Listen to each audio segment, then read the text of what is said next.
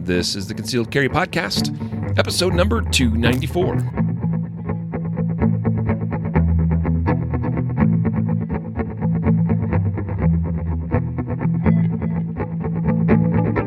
And welcome to the Concealed Carry Podcast, part of the concealedcarry.com network. I am your host, Riley Bowman, joined today by Mas- Matthew Maruster. Almost said, Mar- I don't know what I was trying to say. Matthew Maruster, what's up, dude?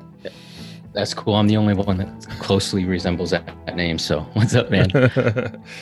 Nothing much, man. Uh, just pleased to be on the show with you today, uh, folks. Uh, this is, like I said, episode 294, and we got a special interview today with Adam Kraut, attorney, uh, and uh, also running for the board of directors of the NRA. So, should be a really interesting uh, discussion. We'll kind of continue the string of of, of this NRA focused content for the last few weeks. Uh, we had Maj Toure on saying he's not renewing his membership with the NRA. Then we had Dwayne Liptak, who was on the board, and he had some pretty strong things to say about the work of the NRA and, and his work on the board of directors and, and what he thinks that means and what it looks like for the future. Then we have uh, Adam Kraut coming on today, who's running for the board of directors, and I'm sure he's got some strong things to say about the NRA and, and, and his vision for what he thinks uh, uh, the NRA, you know, where, where, we need to go as an organization, as a country, and of course uh, in the fight for the Second Amendment. Um, today's episode brought to you by belts. Yeah, belts. Uh, we have concealed carry belts, gun belts, available for sale on concealedcarry.com. Go check them out. Uh, this week only ends on Sunday night, actually. 15% off discount uh, off any belt available for sale on concealedcarry.com. All those belts, and there's quite a few of them to choose from, so go check them out. Concealcarry.com forward slash belts.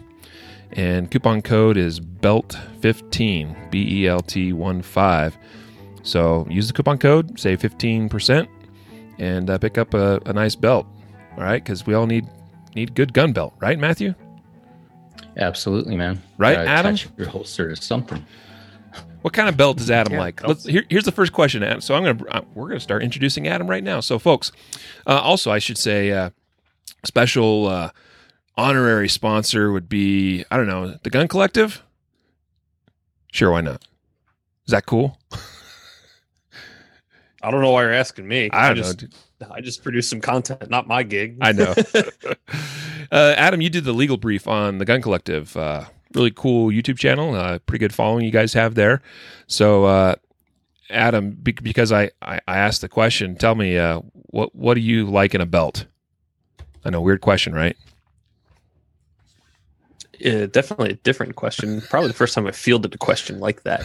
Uh, I like my belt to be sturdy there in order go. to you know hold up my pants as well as you know uh, if you have a gun to keep that kind of where you need it to.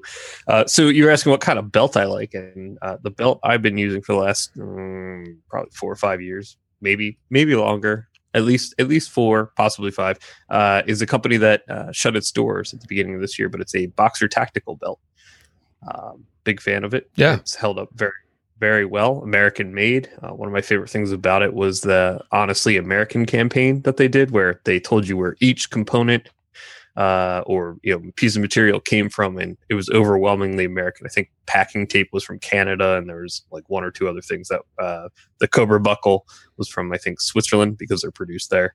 Um, but otherwise, it was over you know like ninety eight percent American made products, and then made here in America. So nice.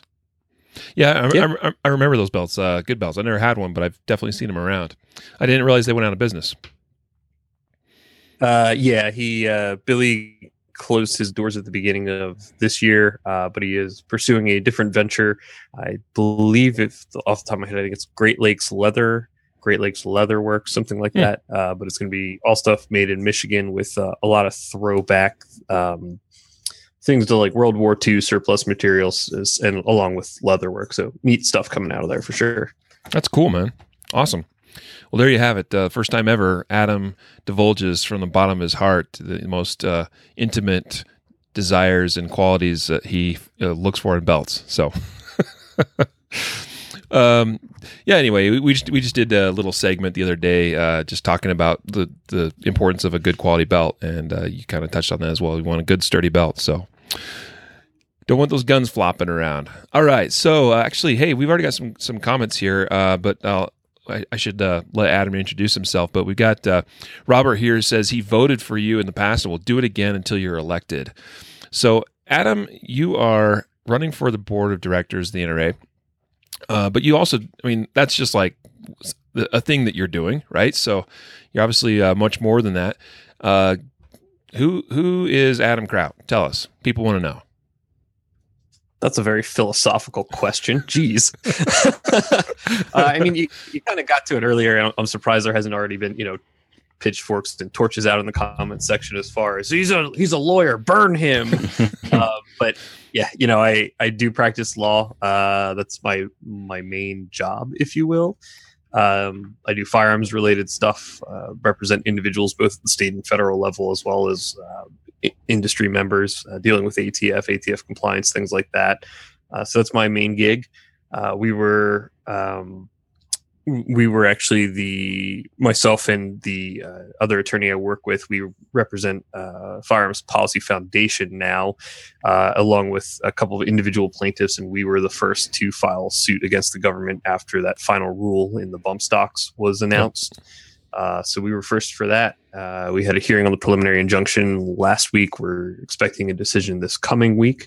So there's exciting stuff there. Uh, we recently got a decision out of uh, federal court here in Pennsylvania um, in relation to an individual who was prohibited a Second Amendment as applied challenge. That was a favorable decision. Uh, we have another one that's up in the Third Circuit on appeal right now that we won at the district court that the government appealed. So uh, we do that kind of stuff.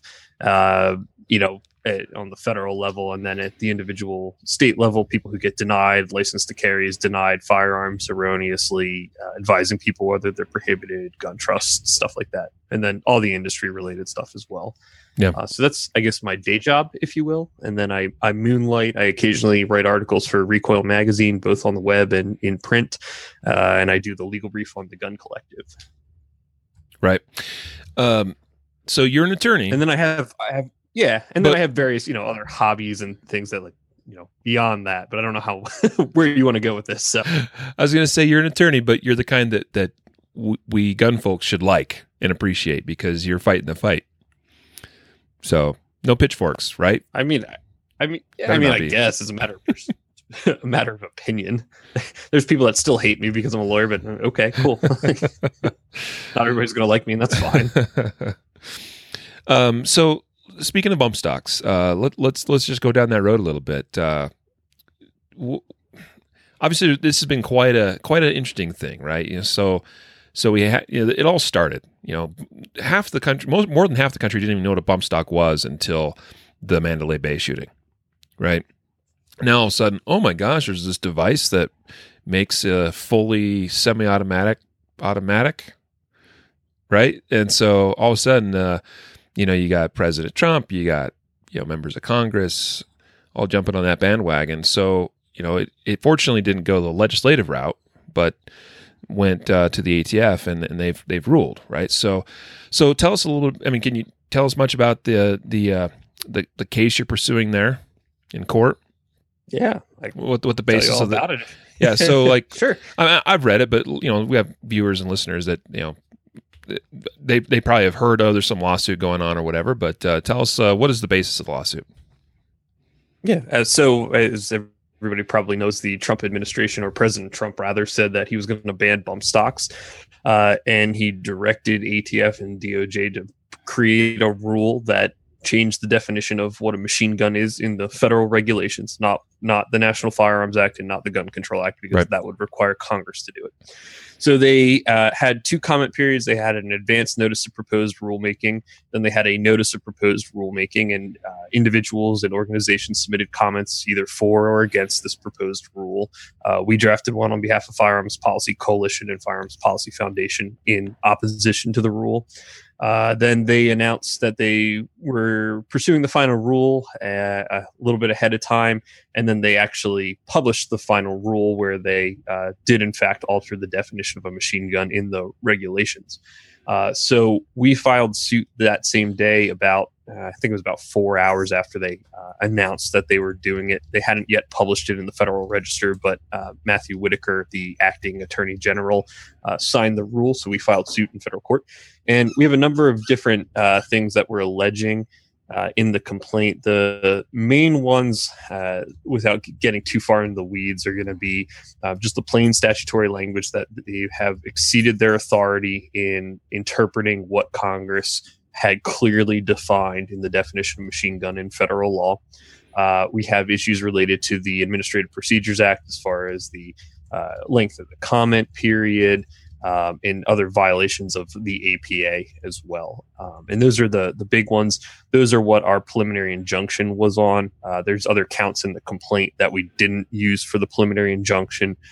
Um, so that's kind of like the the general basis for. It. Yep fascinating stuff. You know what I found uh, kind of frustrating about the whole bump stock ban uh, that you know as is proposed. that my understanding, correct me if I'm wrong, is there'd be some you know assuming that were to go forward, uh, they would give us a certain period of time to either surrender um, or destroy somehow you know like cut in half or whatever or bump stocks right? And there's no, there's no, this is not a buyback program, right? It's like, sorry, tough beans, like, you out of luck. Is that right? Yeah. So the government's contention in this was that bump stocks were never legal, uh, that they erroneously approved them in that because they were never legal. They were always machine guns. They were contraband. So there's no uh, ability to. I'm sorry, my dog is in the back. That's fine. uh, there's there's no ability to uh, have an amnesty period because it was after 1986. Um, so they differentiated it on those grounds, and, and you're absolutely right. They essentially gave people two options: you can either surrender it at your local ATF field office prior to the uh, final regulations effective date, or you can destroy it. And they have instructions on their website as to the proper manner to do that. Now, having said all that, if a preliminary injunction is granted in our case, there's a couple other cases out there. So if somebody gets a preliminary injunction, what that would mean is is that the government would be enjoined most likely, depending upon what the order is, uh, from implementing this final rule, and it would extend that period of time out. Mm. Yeah. Uh, while, while we're on the topic of bump stocks, I just want because we talked to um, uh, a couple different, we had a couple different guests with different points of view on exactly what's going on. And like uh, Riley said, we had Dwayne Liptak, and he, his his you know kind of where he was coming from was that if um, if it wasn't regulated through the DOJ, that on the floor they had legislation on the floor that likely would have passed that would have been much worse. Is that kind of i mean is that where you see it or do you see it some a different way or? I i don't know. I don't have that information as to what the uh, you know the congress had either drafted how many votes they had potentially for that kind of stuff. Uh, so i'm not going to say dwayne's wrong because i've heard him in in private conversations uh, with myself for instance since he said that publicly. Um, you know he's he's told me that in the past um, I don't believe he would, you know, tell me something that's not right, necessarily right. true. Um, I, d- I don't know. I, I don't have that information. Uh, the reality of it is, is that um, I'm not sure how much NRA statement at the end of the day came into play or didn't come into play. I mean, I think that's kind of where you're really going with the the question there.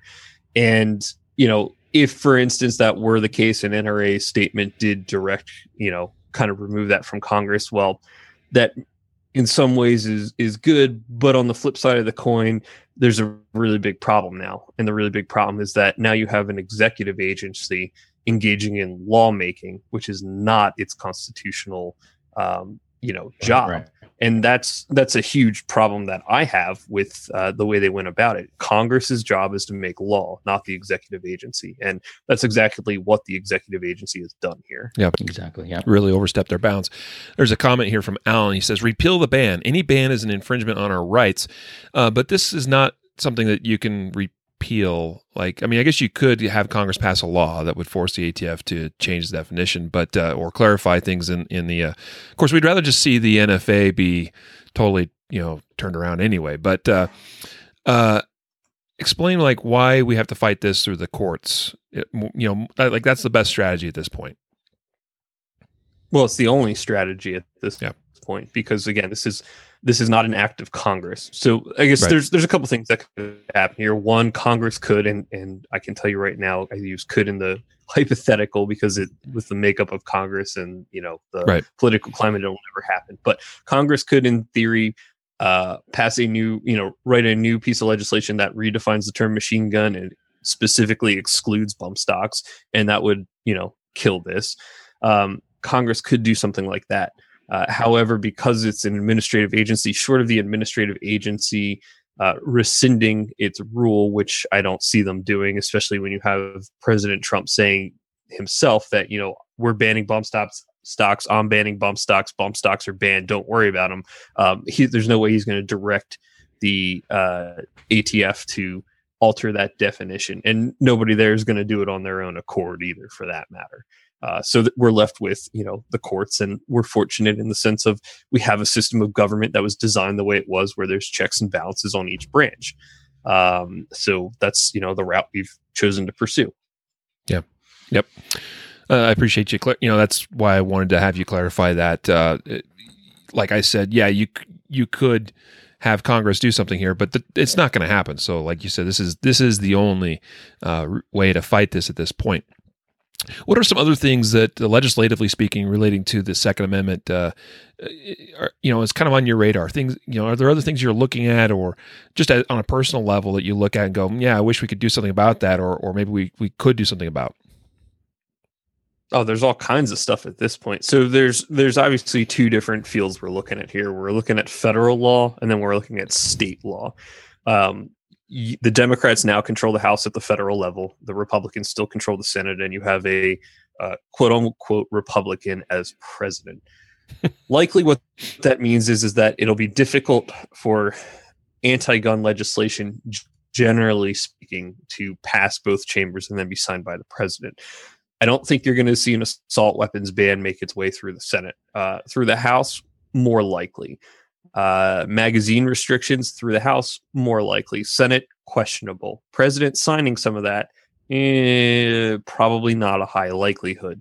That having said that, I think you need to be very wary of things that are like red flag laws, stuff that um, is while it's controversial to someone like myself, or I'm sure a lot of your listeners who, you know, especially with the due process issue being a, a huge part of that, um, especially if you look at states, you see that there's I think up to 14 states now that have passed that within the last year. Right. Uh, so things like that, at least on the federal level, I think there's probably more bipartisan, at least discussion about it versus the real, you know, um, way out there things to to ban this, ban that. Having said that, um, you know, we also look at last Congress, the the 115th Congress uh, I believe it was the 115th Congress, uh, which ended at the end of uh, December, and uh, new Congress was um, seated this year in January. And we had things in there like the Hearing Protection Act, which was, you know, never went anywhere. You had national reciprocity, which went and died in the Senate. Um, so you had a, some pro gun bills that were out there for the last two years that never got any traction, uh, short of passing through the House and then, you know, hanging out in the Senate to die. Um, so at the the federal level, I'm not sure how much action you're going to see as far as stuff. Um, having said that, you should still be vigilant. You should still contact your representatives and senators and make your voices heard. The state level is where you're going to start to see this battle really shape up, and we're seeing that if you look at what's happened over the last couple years, uh, especially last year in Washington. Washington passed, you know. Uh, the what was the initiative uh 639 1639 i think yep um they're at they're out for round two again this year. Oregon's got Senate Bill 501 sitting out there that wants to, among other things, reduce magazine capacity to five rounds. Uh, you know, California keeps going back for more, even though it's one of the worst places in the uh, country to live as far as guns are concerned. Uh, New Jersey is another one that just isn't happy and keeps going. You even see it down in Florida, uh, a predominantly, in theory, you know, Republican um, state is now passing things and they have more that are lined up. They have a universal background check bill that's up. Um, and that also was at the federal level uh, past week. They had hearings on it down in DC. Uh, and I was actually while I was there for the hearing, there were a lot of uh, Moms Demand Action crew in the hotel I was staying at that were in Washington for those hearings. So, um, you know, I, I think state levels really we're going to see this fight shape up. Yep. And kind of segues into when you talk about uh, gun rights groups and membership organizations and things like that, you know, everybody likes to talk about NRA, GOA, and then some other ones. You know, I'm, i work very closely with Firearms Policy Coalition. Second Amendment Foundation is another one that isn't a lobbying organization but litigates a lot of things. Uh, but a lot of people forget about their state level gun rights groups, and that's also where money is well spent. Um, just make sure you research them because there are some out there that are more than one in, in the same state and some of them turning out to be you know just kind of money making machines and not actually doing stuff. Mm. um, so i would just encourage your listeners to in addition to looking at national level stuff also make sure you're looking out in your own backyard there. Absolutely. In fact arguably it's uh, more important that uh, we are very active and paying close attention to what's going on in our each of our respective states and localities because uh, you know, I wrote an article about this uh, just after the election in November about uh, kind of the results of that. And uh, yeah, I think a lot of the country was kind of breathing a sigh of relief, like, oh, thank goodness, you know, it, it wasn't worse than than it could, you know, as bad as it could have been, as far as seeing a, a, shift of power in both the House and the Senate that would have likely, you know, resulted in uh, a lot, you know, a bigger issue for uh, gun gun rights are concerned. And um, but the thing I was really paying attention to was you know what happened on the state levels uh, as far as uh, you know trifecta governments you know states that were you know in control with uh, a governor and uh, house and senate that were you know favorable you know obviously let's just say republican right? Generally generally speaking not always the case. There are definitely RINOs out there for sure. But uh, um, you know generally speaking you know republican controlled governments are going to be safer for us uh, second amendment speaking.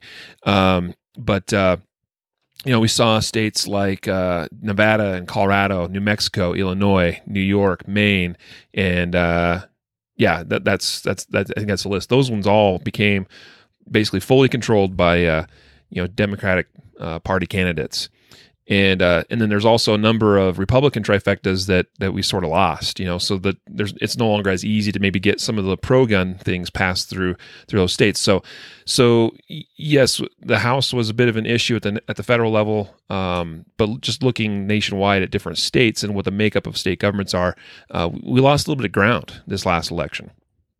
Yeah, and I would agree with you. And know, like I said, you know, federal federal obviously is one level that we're talking about, but state is also another. And while on the whole, the federal has been a relatively level playing field for the last, you know, I don't know, probably at this point, ten years or so. Yeah. Um, you know, the states has really been where things have been getting chipped away, and, and unfortunately, the anti-gun crowd is figuring that out and kind of recognize that you know they'll still push at the federal level but they they realize that it's the money in the states that's being better spent currently. Uh, yeah. and I, I don't foresee them you know giving up on that at, at all anytime soon. Absolutely. Yeah naturally uh, uh the more states you see uh you know, the more states that we lose the battle in on the Second Amendment, the easier it even gets, you know, from there on to make things happen on a federal uh, level as well just because uh, you know the, the public you, know, you, can really sway you know the perception the public has on certain issues uh, as you get more and more states uh, passing certain laws red flag laws. Uh, what's, what's your thought on red flag laws? As an attorney like just looking at it and, and the kind of laws that have been crafted and you know, do you see what kind of problems do you see? Um, is there like one thing that some people want to know is is there a way to craft a red flag law that that can protect due process adequately uh, be constitutional in that regard um, but yet still maybe you know have some sort of recourse to stop certain people? Well the the big issue with the, the red flag laws as you kind of alluded to was the is the due process issue especially when you're depriving somebody of a constitutional right and then you're not giving them a hearing for some cases up to 14 days. Sometimes I think I've seen one or two, at least the language was maybe a little bit longer, but they all generally seem to be about two weeks. And the problem with that is, is that we're supposed to be a society where you're given due process. You have a right to face your accuser. You have a right to present evidence, have someone defend you prior to, you know, your rights being deprived. Um, I don't know if there's a manner in which, short of they come to you, they put you in front of a judge, and they do it all right there. But even then, I'm not sure you get the ability to prepare a defense, you know, have adequate representation, especially if it's all, you know, lickety split. Uh, so I'm not sure that there is a manner in which you can do it like that. Having said all that, if the concern is that people are going off the rails and potentially going to do something harmful, in almost every instance that's at least been on national news, there's been warning signs that have been way past, you know, this immediate, like, we need to do it right this second. It's something that could have been looked into over an extended period of time. So, I, you know, I, I don't know if I have a good answer on that one as far as what the appropriate response is, but clearly there's an issue with the due process uh, application in my mind, uh, based on my position. Um, unfortunately, courts have said the opposite that uh, well, you don't need due process right away. It's as long as it's within a reasonable period of time. Right. And okay, well, now what becomes a reasonable period of time? And who, it, what you know, whose standard is it by that this reasonable is? Mine would be, you know, it happens now or like right away, not two weeks from Yeah. now. Yeah. Or how about you don't take my stuff away before we have a hearing, right? Um, especially period. when it's a constitutional right. I mean that Yeah. that that that that brings it to a whole higher level where the courts really should not interfere in that unless it's so overwhelmingly in this on the side of like you know public health or public you know uh, helping the public. I mean, it, it, it, we're not talking about just uh, maybe you get a ticket and you have to appear in court. We're talking about removing somebody's constitutional right for a period of time with no recourse, and, and that's with uh, you know, and, and this it's such a big thing. And as I'm, I'm scrolling through the the the uh, comments here on Facebook, I mean, universally, most of the the people are talking about, and we have listeners all across the country right now logging in, and and across the country, they're talking about like local laws that are that they're upset with, you know, that they're under attack. Our Second Amendment's under attack, almost you know universally. So, um, what you guys are talking about is totally playing out and, and, i think so so often we we miss the state level because we're we're focused on the federal all the the games and everything that's on the news and everything but if you don't i mean if you believe in states rights you need to be engaged at the state level Even if you don't believe in states' rights, Right, it's still, right, it's still right, right. happening. but but if you're a proponent for that you should be involved um, more more than a lot of people get involved with Oh, absolutely. And I think, you know, I, I was on another podcast recently and I was discussing this exact point. When we're talking about constitutional rights, as far as people's perception of constitutional rights and, and what they um, what they are and where they stem from, there's a huge disconnect uh, between all that. You know, everybody doesn't seem to know that constitutional rights, especially the Bill of Rights, wasn't uh, it, it wasn't written by the founding fathers as the government is granting you this right. It was this is a pre-existing right, and we are preventing the government from infringing on that right. Um, there's a really good book, and I, I talked about this on that other podcast too. Uh, it's sitting over my shelf. It's To Keep and Bear Arms. It's written by uh, a lady with the last name Malcolm. If you can find a copy of it, it's expensive, but I suggest you buy it. And what it does is it actually goes through in uh, European, uh, I think it starts around the 12th or 13th century, um, to generally English law. And it traces the lineage of this idea of the ability to keep and bear arms and how it is, in fact, an individual right and what had been done to kind of preserve it and kind of uh, put it down and, and hamper it uh, to give readers and, and people an idea as to when the founding fathers wrote this amendment what their understanding of the way the natural world was. And that book actually was a, a big part of the Heller decision. It was a big influence on the decision itself. So, uh, if you can find a copy, it's, it's worth reading, uh, especially if you like history and things like that. Looks like it's available on Amazon for thirty one fifty. Maybe it's back in print. Really? Maybe. Yeah, I don't know. When I keep- last looked, I found mine on textbooks.com and I, I Huh. paid like almost nothing for it. But the other copies I saw were like 130 bucks Whoa. or so. So to keep and bear arms, Joyce Lee, Malcolm. Yeah. So That's the one. maybe it went out of print and it's back in print or something. I don't know. But uh, hey, I'll drop the link in the show notes, folks. Uh, go check that out. I was actually trying to get her on the podcast not too long ago, and she agreed initially, and, and then said like she couldn't really make it, and there were some other things that precluded her from coming on a podcast and talking about that because she she was very instrumental in Heller. Hmm. Yeah. That's awesome. Yeah, I've certainly I've, I've come across her name before. Uh, speaking of uh, you know like Heller and you know Heller was a was a big time case. Uh, it's been ten years since the Supreme Court agreed to take a major gun case. Uh, so thoughts on this new this case out of New York? I think it'll be an interesting one to see what they decide. I mean, as as everybody probably knows, and if you don't, Heller essentially said that you have a right to possess a handgun in your home for defense of yourself in home and hearth. Uh, there is language in Heller that I've pointed to, other attorneys have pointed to, that suggests that that right, um, you know, extends outside the home, especially when you're talking about keeping a firearm concealed in one's pocket. Uh, but the Supreme Court has never outright explicitly said yes, this right extends beyond your, you know, your abode. Um, I think yeah. that's the nat- next logical step for the Supreme Court to take. Uh, I think they would have a hard time denying that that is in fact what the amendment uh, allows for, especially in you know you look at it in the historical context in which it was adopted, where people did exactly that. They carried firearms for defense of themselves outside of their home as well.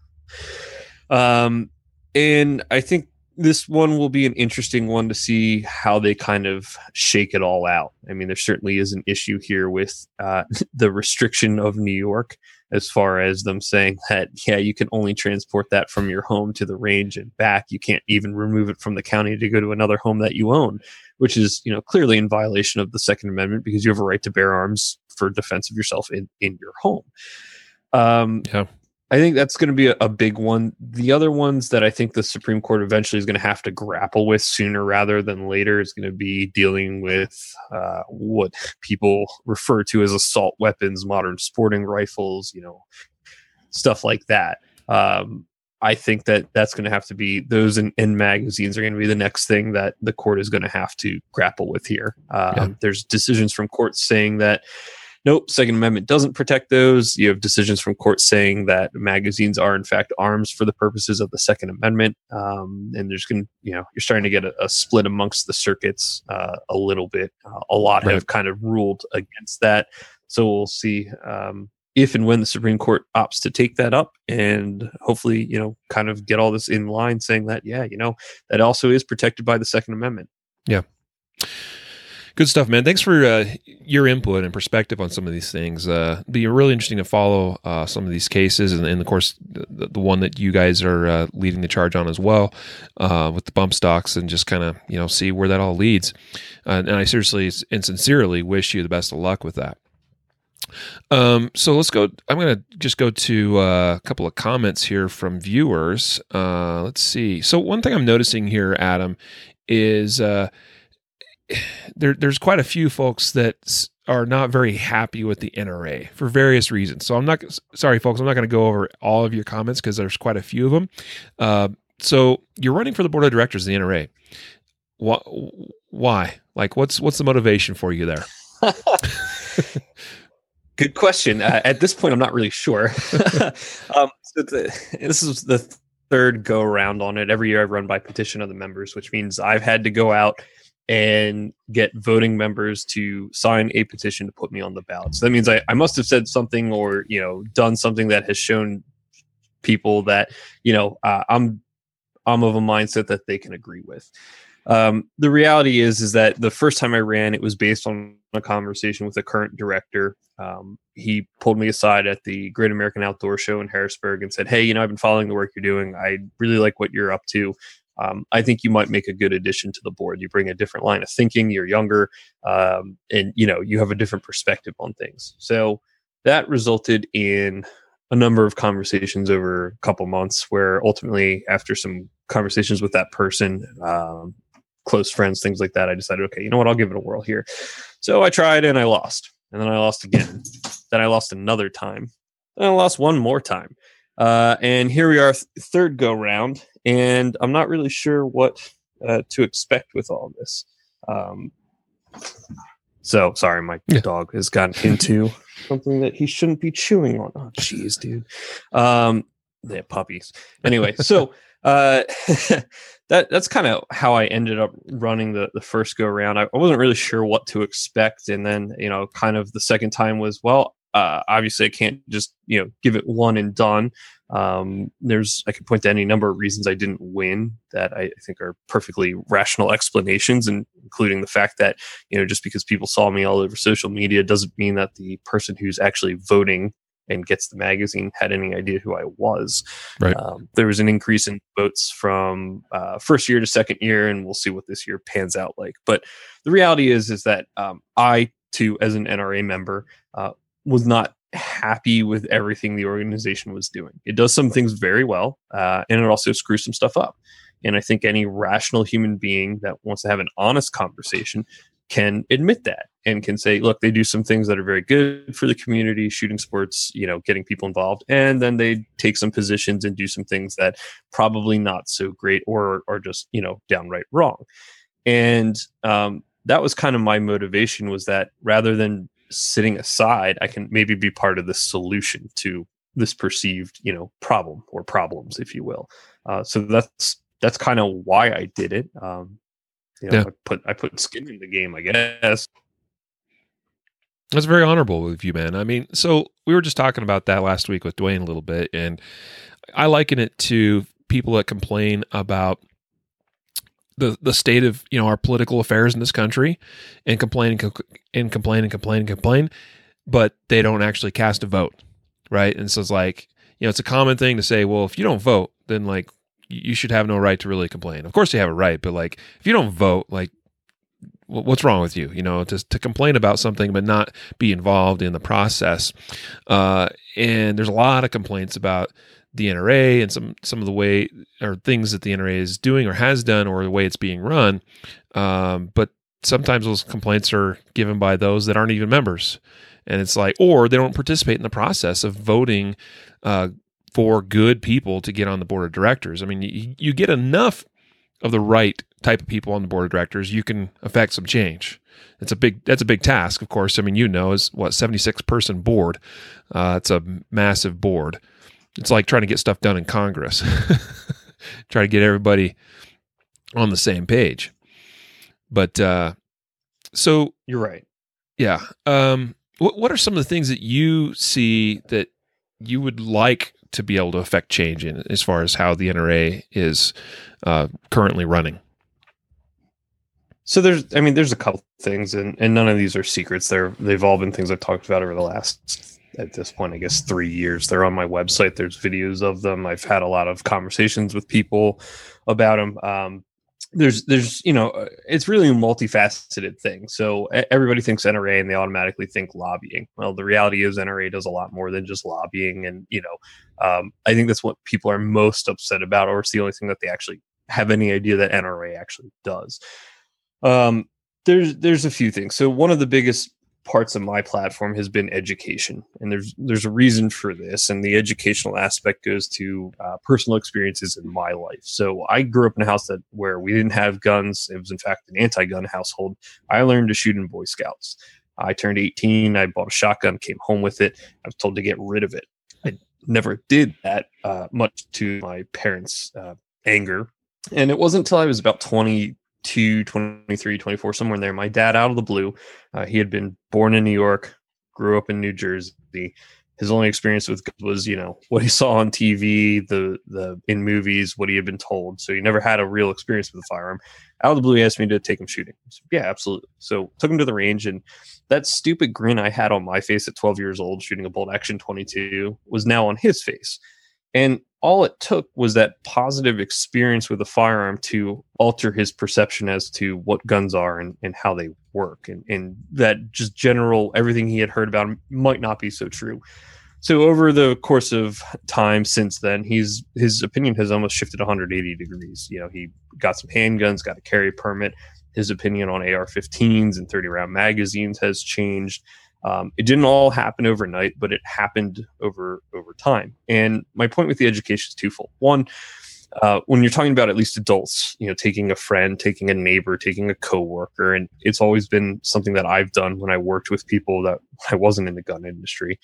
Um, where somebody didn't have any experience, I would always offer to take them, you know, on my dime and give them that positive experience because I learned very early on that if you do that, they're more likely to hold at least a, an opinion that's neutral versus a negative opinion. If not a favorable opinion, they become a gun owner themselves.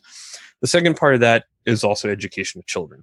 So there's kind of a couple of reasons for this. The biggest one though is everyone wants to talk about safety, safety, safety. All these things are for safety. Well, the reality is is that if we're not teaching gun safety to children, you're not giving them the tools they life skills, if you will. We teach kids about sex, we teach them about drugs, we teach them how to drive a car because as adults we all understand that kids are going to have sex, find drugs and drive cars. Like it's it's a no-brainer, right? There are also yeah. going to be instances where kids find guns why not give them the tools to make it out of that situation in a safe manner? It's it seems like a no-brainer. The second part of that then is if you demystify this thing to kids, kids as they grow up potentially will now have a neutral or you know not a negative opinion about firearms and then over the course of time you also change the perception in the political realm as to like these kids learn that yeah well this thing isn't you know it's the person that makes this thing dangerous. And you put the blame kind of where it actually lies with the person who's perpetrating the the heinous act not the inanimate object. So that's been a, a big thing. Um, like i said you know i learned to shoot in scouts. So for me it was that early experience um, where i uh, learned you know that kind of stuff. Uh, there's other issues within the organization as far as the structural uh, vendors things like that that aren't I guess sexy to talk about, and a lot of people in the uh, you know who are angry at the NRA don't want to talk about or don't even know.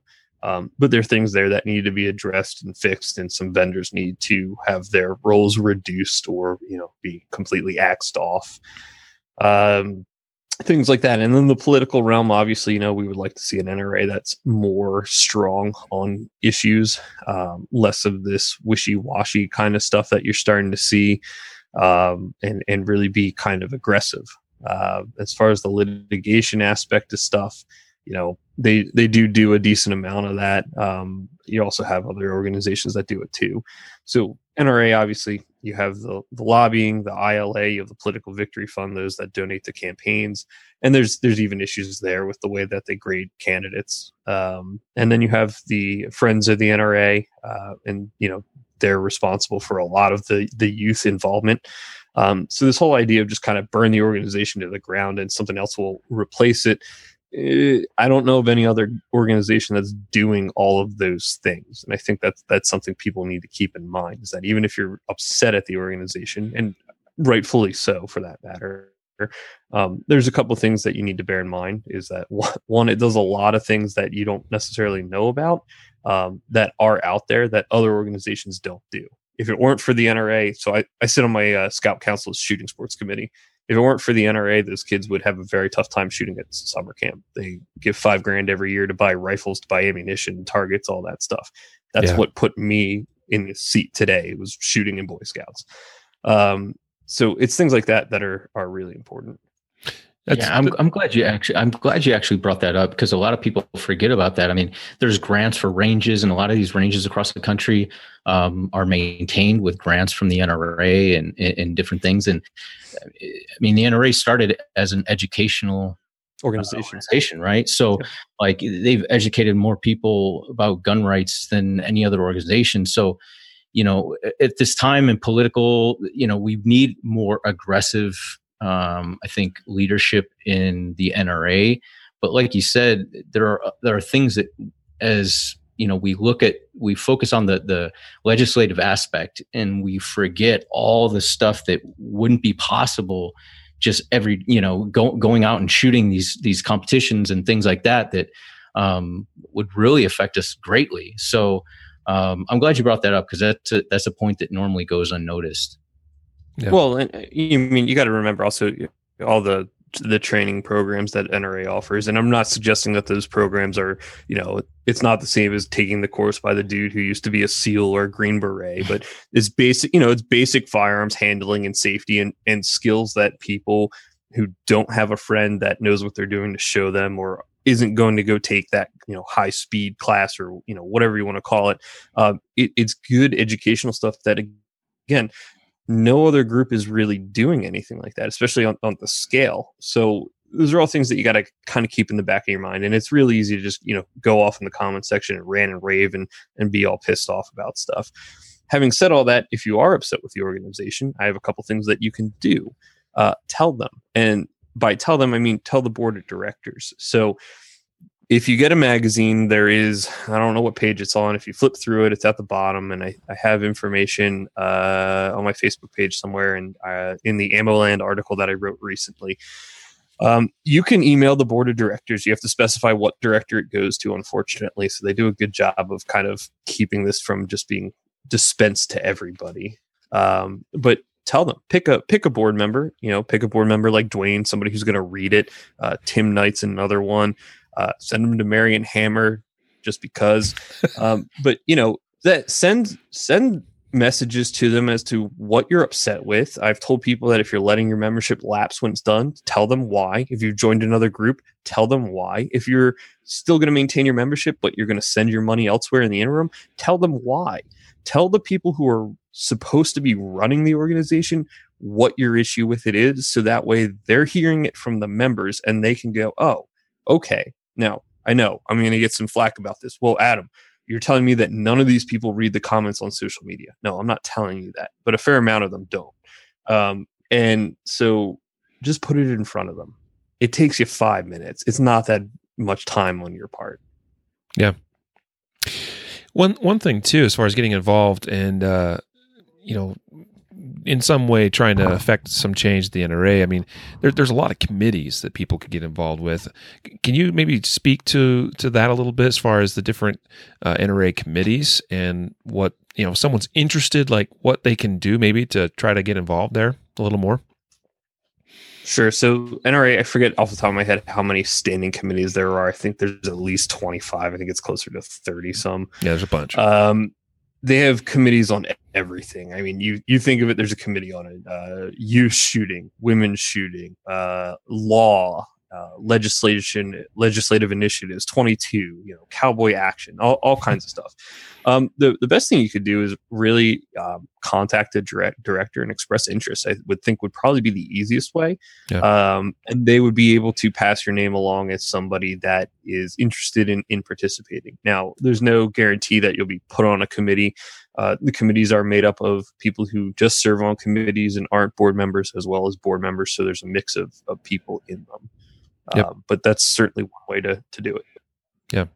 Well, and certainly some people I know get involved. Well, this is kind of the story with Dwayne is, you know, got involved first uh, to uh, work with one of the committees, and then that you know went or later became an opportunity to to run for the board.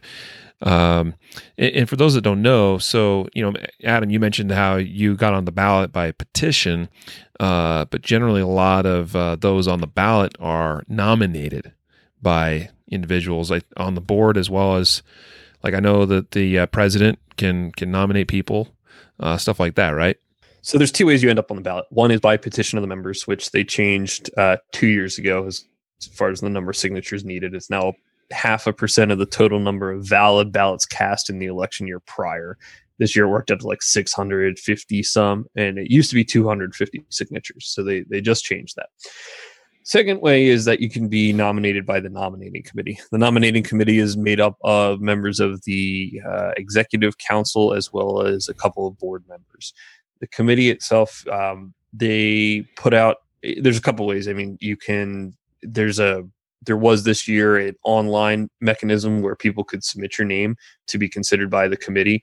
Uh, you know, board members could submit your name to be considered by the committee. Really, anybody can submit your name to be considered by the committee uh, committee whittles it down to uh, I think there's 30 some names this year that they nominated, and then there's you know however many petition people running. Um, but that's that's the other way. And generally with the committee, they don't necessarily nominate somebody who hasn't served on a committee within the organization or isn't well known to the organization itself. Yeah, like myself. you know, you've uh, kind of established this. I don't know, almost like campaign slogan, the enemy within. What does that mean? I I didn't establish that. Uh, okay, you you've you've embraced it though, haven't you? I, I, took it. I took it and ran. Oh yeah, absolutely. I mean, if you're going to hand me a silver platter, who am I to deny it? Um, yeah. So uh, that whole thing um, that transpired last year during the the election. There was an article written on AmmoLand.com by Marion Hammer, a board member that is from Florida, where she warned the NRA membership of the uh, quote unquote enemy within and said that right now, you know, the enemy within is attempting to divide us and, and take over this organization, this and the other thing. And really, she, it was a veiled way to say people like me, uh, be it be it me, you know, running for the board, or be it people who identify with things that I'm saying that are just part of the general membership. Um, it was, you know, I found it highly insulting um, on any number of levels, including the fact that she pointed out really that there's no way except for the nominating committee to understand anybody's motives or desires or intentions for running for the board or to be placed on the ballot and that really uh, irked me because not only did i find it personally insulting i found it insulting to everybody who put their name behind me on on a petition because those people had to look at what I was saying and decide that yes, this is somebody I want on the ballot, and then put their name that. And I had to give them information. It wasn't, hey, just sign this. It was, here's what I think. Here's what I would like to see the organization doing. Uh, you know, here's things I have done, and those people kind of you know rally behind that. So it, was a little demeaning. Uh, which I wrote a response piece where I really kind of let her have it on that because it was wholly inappropriate. And yeah, I embraced that term, the enemy within. Uh, for the annual meeting last year, I hand wrote about 200 "Hello, my name is" stickers and wrote the enemy within on them and handed them out to people. That caused a lot of uh, issues. Uh, there's some very unhappy NRA individuals seeing those. Um, the idea behind it was really just to personify, like, hey, you're calling this person the enemy, you're calling that person the enemy. But the reality is, we're all members of the organization. We want to see it succeed. We just may have different opinions as to what it should be doing or how it should be succeeding. Um, and I think you know a healthy discussion, uh, constructive criticism, things like that are are needed for organizations to survive. And the fact that it's kind of poo-pooed and, and you know shoved to a dark corner a lot of times is is not the appropriate answer. That's how things you know kind of die on the vine, if you will. Um, so that's the backstory behind that. And yeah, I, I took it and ran with it. I mean, you she made a lot of people angry, and I saw, you know, like, I'm pretty sure people, pretty sure people somewhere pay an expert to come up with stuff like that. I got a freebie. Yeah, yeah, that's awesome, dude. Uh, probably about time we start wrapping this up. Uh, Matthew, any any last thoughts from you, buddy? Well, uh, first thought is uh, typing these names of everybody in the podcast that is listening is pretty difficult to do.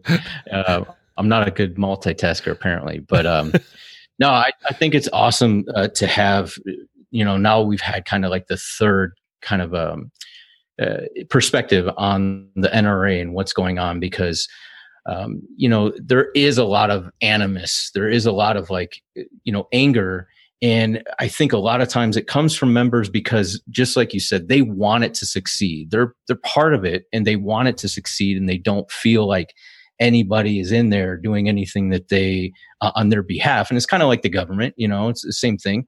Um, but you know, and, and that may or may not be true to some degree, right? But it's good to see a fresh person just at least saying, look, this is what I'm going to do when I go there. And this is what I want to affect uh, the change and uh, I think it's good. I mean, any organization that becomes stagnant with its membership or, or, or its leadership, um, it, it, it, ends up not doing what it's supposed to do. I think that's just the nature of of organizations. So it's you need to kind of uh, always reinvest in new blood. And I, am glad that you you know kind of took that mantle and and charging ahead for what the fourth time. So right, third.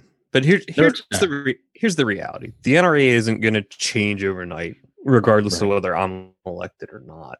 It, it's it is as people have put it a big ship. It is going to take time. It is going to take require the members to be involved. It's not you know it's not something that well you can rant rave in the comment section and then boom it'll all magically be better. It'll just be more of the same without your involvement. So that's that's point number one. It's not going to happen overnight. Point number two there needs to be more people to step up and express an interest in being involved in the organization. You know, if I don't get elected this time, that's fine. It it is what it is. I think what I've done over the last couple of years, and I don't know, maybe I'm I'm wrong on this, but I think I've started a conversation that needed to be had. And if that's all I've accomplished, cool. Like I did something that was positive. Other people need to pick up the ball and kind of run with it though. It can't all be like, well, this guy's going to be the, the the guy to change it because I'm not. I have no delusion that I'm going to be, and I don't want to be necessarily, but I want to be part of that process. And I think others need to get on board with that idea and start figuring out how they can become involved in it. That's point number two. Point number three, and the, the last point I'll make on this is that a lot of people depend on membership organizations to do it for them. And that's a really dangerous thing to do. Everybody thinks, well, I've got my membership card to NRA, or I've got my membership card to GOA, or I've got my membership card to FPC. Pick your organization. Doesn't matter what one. The reality of the situation is, is that the membership organization, while it does have some influence, it gets its influence from its members being involved. The reason the NRA can throw its weight around is because it says it has five and a half million members. That five and a half million number is really scary when a lot of those members start calling their representatives, start calling their senators, and telling them, listen, we are this organization and you're going to do what we want.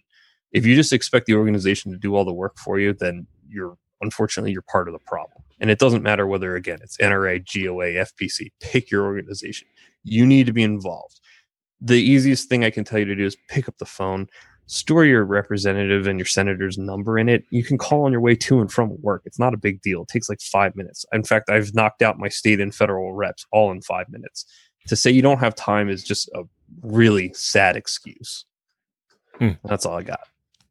A comment from Rich here, just wrapping it up, says NRA needs new blood, and I I, I read I, shared your comment, Rich, because to what Adam has just said, uh, it's not not just about new blood. Like if this is your voice, Rich, if that's really how you feel, uh, if you if you're unhappy with the way the NRA is is being run right now, whatever it is, any any issue with that, uh, then do as Adam just said. Call, contact them, let them know, let your voice be heard, and we let's just let this episode stand as a as a as a call to all of you out there listening. Is there something you want to see changed or done differently? If you want your voice to be heard, call, contact, email, uh, contact board of director members, uh, call the main line for NRA. Let let them hear you. Okay, uh, that's we are the blood all right, of the organization. I mean, to your point, Adam, uh, the membership organization is only as powerful as it is because it's made up of five and a half million of pe- of individuals like like all of us. So let our voice be heard. Yeah, you know, I mean, so um, good good thoughts, Adam, and I really appreciate you coming on the uh, show with us today. Uh, really, really appreciate your, the time that you've given us. Yeah, my pleasure. Thank you so much for having me. Yeah, and folks, uh, if you are a NRA Life member, at least or above, um, if you are a annual dues paying member for at least five years or more, you should have received a ballot. They got mailed out like two weeks ago ish. Uh, I got mine just after I got home from Shot Show, and uh, so ballots are out there. If you didn't receive one and you think you're supposed to, well, you can call uh, NRA Member Services and request one, and they'll send one to you. And then, of course, also if you are going to be attending the NRA annual meetings, uh, the show in uh, uh, Indianapolis here coming up pretty quick, about two months away. Uh, there's also opportunity to, to cast a vote for the the, uh, the final. It's the last position, right, on the board. Yeah, so I guess yeah, large. I guess I should have plugged that real quick. So yeah. I'll, I'll, I'll I'll run through that if you don't Do mind. It. So ballots arrive in the February issue of the magazine to which you're subscribed. Uh, if you get a physical magazine, it's in there. If you get a digital one, it comes in a white envelope uh, a little bit later on. Those are just starting to arrive. Um, you have till April 7th to return those to NRA. They have to be back there by April 7th. It actually goes to a third party to get tallied. Uh, so if it's not there and it arrives late, doesn't count. If you don't have one yet, I'd say give it about another week. Otherwise, call membership services and start harassing them. People who can vote are life members or annual members of the past five consecutive years. That's it. Um, the there's thir- uh, 27 seats up for election this go round. There's uh, 25 every year for a three year term because uh, Tom Selleck, for instance, resigned. The remainder of his term is up, and I believe one of the members uh, passed away. So his yep. remaining part of his term is up for reelection. Uh, the last one, the 76 seated, is a 76 person board. There is a one year term voted on by the members at the annual meeting. For that, you only need to be a member of the NRA for 50 days prior. Anybody can vote there. That's mm. just any kind of member. So 50 days prior to that meeting, you're good to go. Um, there I don't I don't know where it'll be this year, but it, it's not hard to find. It takes you five minutes to go cast a ballot. The only people that are on that ballot are going to be ones that were not elected in the mail ballot. So, for instance, if I don't get elected via the mail ballot like the last two years, I will be on that ballot, um, and that's kind of that. So, folks, if you like what you've heard today from Adam Kraut, uh, cast your vote for him in the ballot that's gone out, and uh, also if, if if need be in the uh, at large uh, voting there at the uh, show in Indianapolis. Hope to see a lot of folks there in, in Indy. Uh, we're looking forward to it, and we'll we'll see you there. I imagine you'll be there, Adam. Yeah, I'll be there one way or another. All right, brother. Well, uh, we'll look forward to, to crossing paths again there. And uh, again, thanks for being on the show with us today. Uh, seriously, good luck to you, sir. Awesome. Well, thank you so much, guys. I appreciate your time. You have a good yeah, rest of your day. And and best of luck to all you people on Facebook waiting to win something. yeah.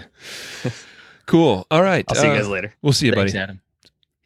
So uh, let's uh, let's wrap it up here. So uh, a reminder that uh, today's episode made possible by gun belts available for sale on concealedcarry.com. Go to concealedcarry.com forward slash belts. And you can see our whole lineup of belts there. And we probably have more that'll come and be added to that list at some point as well. But uh, for right now, a decent little selection there go go check them out and save 15% by using the coupon code BELT15 B E L T 1 5. And uh, so with that, uh, we are going to wrap up the recorded portion of the show now by leaving you with a reminder to train right, train often, and train safe so you can fight hard, fight fast, and fight true. Take care.